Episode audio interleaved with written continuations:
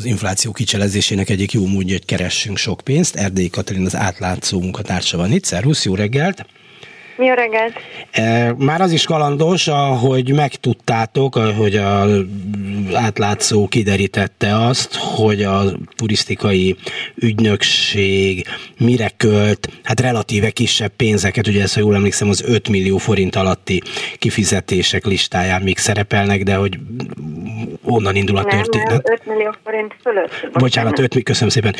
Tehát, hogy már az is a történet része, hogy hogyan lehetett hozzájutni egyáltalán ezeket a, hogyan lehetett megtudni ezeket az információkat. Igen, ugye a magyar törvények szerint a nettó 5 millió forintot elérő, és ugye annál magasabb értékű szerződések listáját, azt közzé kell tenniük az állami cégeknek és szerveknek, és még tavaly augusztusban, amikor azt próbáltam kideríteni, hogy mennyibe fog kerülni az augusztus 20-ai állami ünnepség, meg a tűzijáték, ugye, amit aztán egy héttel elhalasztottak a, a rossz időjárás előrejelzés miatt, na akkor vettem észre, hogy hát a turisztikai ügynökség ezt nem tette ki, úgyhogy kikértem tőlük közadatigénylésben, és három hónapig húzták az időt, ugye akkor erre még lehetőségük volt, és végül november végén sikerült elküldeniük, hogy 2018 elejétől kezdve mire költötték a közpénzt. Ugye ez már önmagában nagyon sokat mondó, hogy nem áll nekik ott egy táblázat készen, amiben ezeket nyilván tartják, hanem több mint három hónapig tartott nekik ezt összeszedni. Bár azt nem tudjuk, hogy nem áll készen, csak azt tudjuk, hogy nem akarták megmutatni, nem? Hát igen, lehet, hogy valamit kihúztak, vagy ráraktak, ezt nem tudjuk, de, de ugye ez egy vicc kategória, hogy kint kéne lennie a honlapjukon, és ehhez képest meg hónapokig tart, mire elküldik.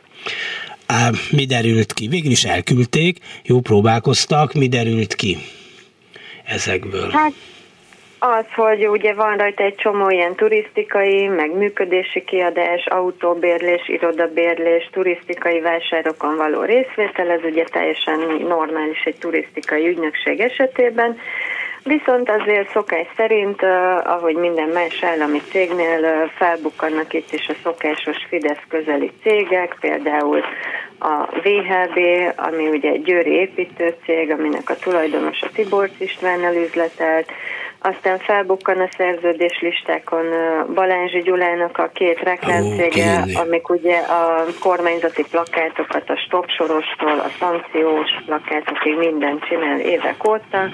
Na, az az MTÜ-től is kapott megbízást, aztán Pintér Sándor belügyminiszternek a volt um, biztonsági cége is ott van, a századvég is ott van, tehát ezek a szokásos haveri cégek innen is kaptak megbízásokat. Amúgy ezek felesleges kiadások voltak, vagy hát tényleg nélkülözhetetlen volt például a század végtől megrendelni valamit 7,5 millióért, vagy több százezer forintért, 200-300 ezer forintokért 15-20 perces podcasteket, vagy hát ezeknek ennyi az ára, ennyit kell érte fizetni, legfeljebb nem biztos, hogy nekik. Hát egyrészt ugye nem biztos, hogy feltétlenül szükséges volt. Ugye a századvég az az egész kormánynak folyamatosan csinál mindenféle tanulmányokat. Tehát 2010 óta, mint a rakéta így kilőtt a, a bevételük, pont mint Mészáros Lőrinc cégeinek, mindenféle elemzéseket készítenek. Most ez, hogy turizmus és biztonság témakörben kellett tőlük rendelni valamit 2018-ba, amikor ugye nem volt semmiféle válsághelyzet semmi, nem biztos, hogy ez indokolt. A másik része meg ezeknek a dolgoknak, hogy ugye ezek a kormányközeli cégek nem biztos, hogy a legolcsóbb ajánlatot adták. Tehát itt van például, hogy Rókusfalvi Pál, ugye ő egy ex-rádiós, újabban borászati kormánybiztos, mert ugye egyeken ott felcsút közelében van egy borászata, na ő is részt vett uh, itt meg. Ugye Balázsi reklámcége is. Tehát nem biztos, hogy ők adták a legolcsóbb ajánlatot, de hát haveri cégek, akkor ők lettek megbízva. És akkor persze azt se becsüljük le, hogy értesülünk ezekről, de föl van írva, és az a 27,2 millió, az mondjuk Rókus Pál kommunikációs cégé, biztos megdolgozott érte persze. Hát igen, meg ugye itt vannak a podcastok, ha már ugye rádiózunk. Ugye a podcast az egy hasonló, mint amit mi most csinálunk, hogy beszélgetünk, csak ugye nem élőben hallható, hanem az interneten. bármikor, bárhányszor visszahallgatható.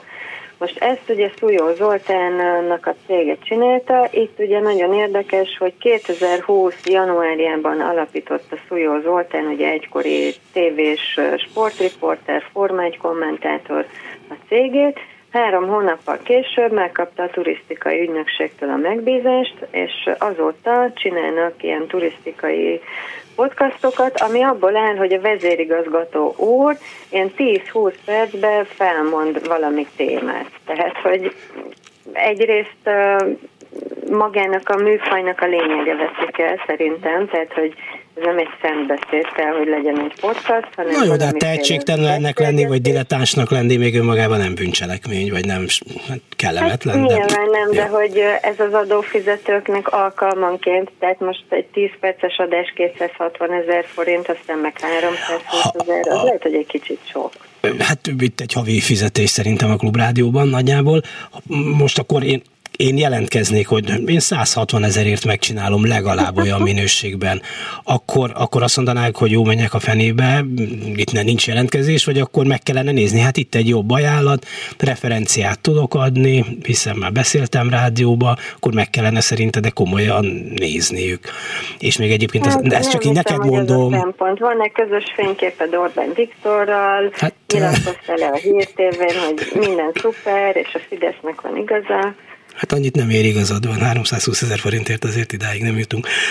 Uh, jó. Még egy ilyen érdekes tétel van benne, bár egy turisztikai ügynökségnél, nem tudom ezt, hogy kell értékelni, úgy ugye New Yorkban, vagy New Jersey államban, de New York környékén jó, jó lakásokat béreltek, nem tudom kinek miért, de az nem árt, hogyha van egy kis, kis kélylakunk valahol, hát, ott a Hudson folyó partján.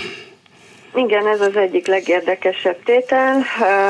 New York mellett béreltek egy, egy New Yorkban is menőnek számító lakást, tehát kilátással a Hudson folyóra, meg Manhattanre, ugye éres felhőkarcolókra, és az úgynevezett amerikai ország specialista számára, és mint kiderült, vannak ilyen, vagy voltak ilyen ország specialisták, akik egy-egy adott országban reklámozták Magyarországot, hogy jöjjenek onnan ide a turisták. Viszont ilyen lakásbérleti szerződés csak ez az egy van, tehát van mondjuk német, meg spanyol, meg kínai ország specialista is, de nekik nem volt a listán lakásbérlés. Ez a New Yorki volt egyedül, ezt egy hölgynek bérelték, nem tudom, hogy még jelenleg is betölti ezt a pozíciót, de ezt havonta nagyjából 3000 dollárért bérelték, és ami a vicces, hogy a lakás az még most is fent van hirdetési oldalakon 2200 dolláros áron már nem lehet kibérelni, de jelzik, hogy ez volt a korábbi ára, tehát durván ugye 800 dollárral többet fizettünk érte, így felalkuttuk a bérleti díjat. Hát nem, nem lehet, hogy lelakta a ország megbízott, tehát most azért olcsóbb, mert mondjuk összekoszolta a tapétát, és nem festette ki, most kevesebbért adjuk ki. Hát, nem, nem tudom. De minden esetben az nagyon érdekes dolog, hogy erre miért volt szükség. Hát mondjuk az, hogy, legy, hogy elolvastam ennek a hölgynek az életrajzát egész életében, ahogy nézem, a szállodaiparban dolgozott, hogy mennyi turistát vonzott az ő New York közeli jelenléte Magyarországra, azt nem tudom, de hát lehet, hogy megérte, mert, mert csüstül jöttek utána ide az emberek, nem? Tehát, hogy lehet, hogy egy, egy haszon költség szempontból lenne. Lehet, nyilván, csak ez egy kirívott értel, mert uh-huh. van mondjuk több ország specialista, és csak egy lakásbérlés van a New Yorkinak. Meg tényleg ez az árkérdés, ez ilyen fura, hogy most jelenleg 800 dollárral olcsóbb, mint amikor mm, kibérelte a az ügynökség, de mindegy, megérte kutakodnunk, ugye ennek nyomán a turisztika ügynökség rájött, hogy ó, basszus, tényleg, hát közé kéne tenni ezeket a szerződéseket, úgyhogy képzeld el, azóta kitették a honlapjukra, most már nem kell utána nyomozni, ott bárki láthatja, és valószínűleg ennek nyomán tették ki egyébként az augusztus 20-ai állami ünnepségek árát is. Ú, az mennyi volt, mert tudom, hogy a Mákos Beigli árát sem illik megkérdezni, mondta egyszer ezzel egy kapcsolatban egy klasszikus. Volt, nagyon sok volt, de elmondom. Jó. Több mint 10 milliárd forint. A, az a fél órás tűzijáték? 3,2. Nem, a tűzijáték 3,2, rendezvénybiztosítással együtt, és az összes többi program az összesen még hét, tehát Szülemben kicsit több, mint tíz volt az egész buli. Kicsit többbe került, mint egy láncít felújítás akkor. Hát igen. Igen, de viszont ez fél óra alatt meg volt a láncít felújítás, pedig már évek óta tart. Nem, bizony. Tehát lehet, hogy megéri.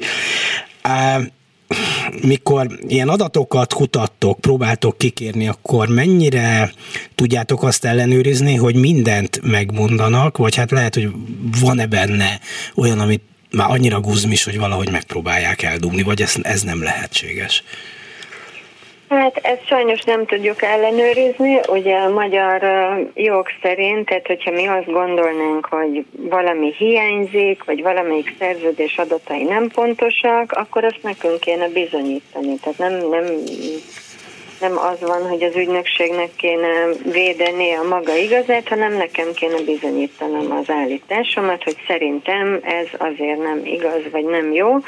Úgyhogy ezzel nem tudunk mit csinálni, el kell fogadnunk a kiadott adatokat, ugyanúgy, ugye, mint a, a honvédségi repülők esetében, ugye, amiket nemrég adtak ki, és akkor ugye ott is voltak ilyen ingyenes utak, ugye a Honvédelmi Minisztérium szerint, hát nyilvánvalóan sentit, de, de nem tudjuk tovább vinni a dolgot.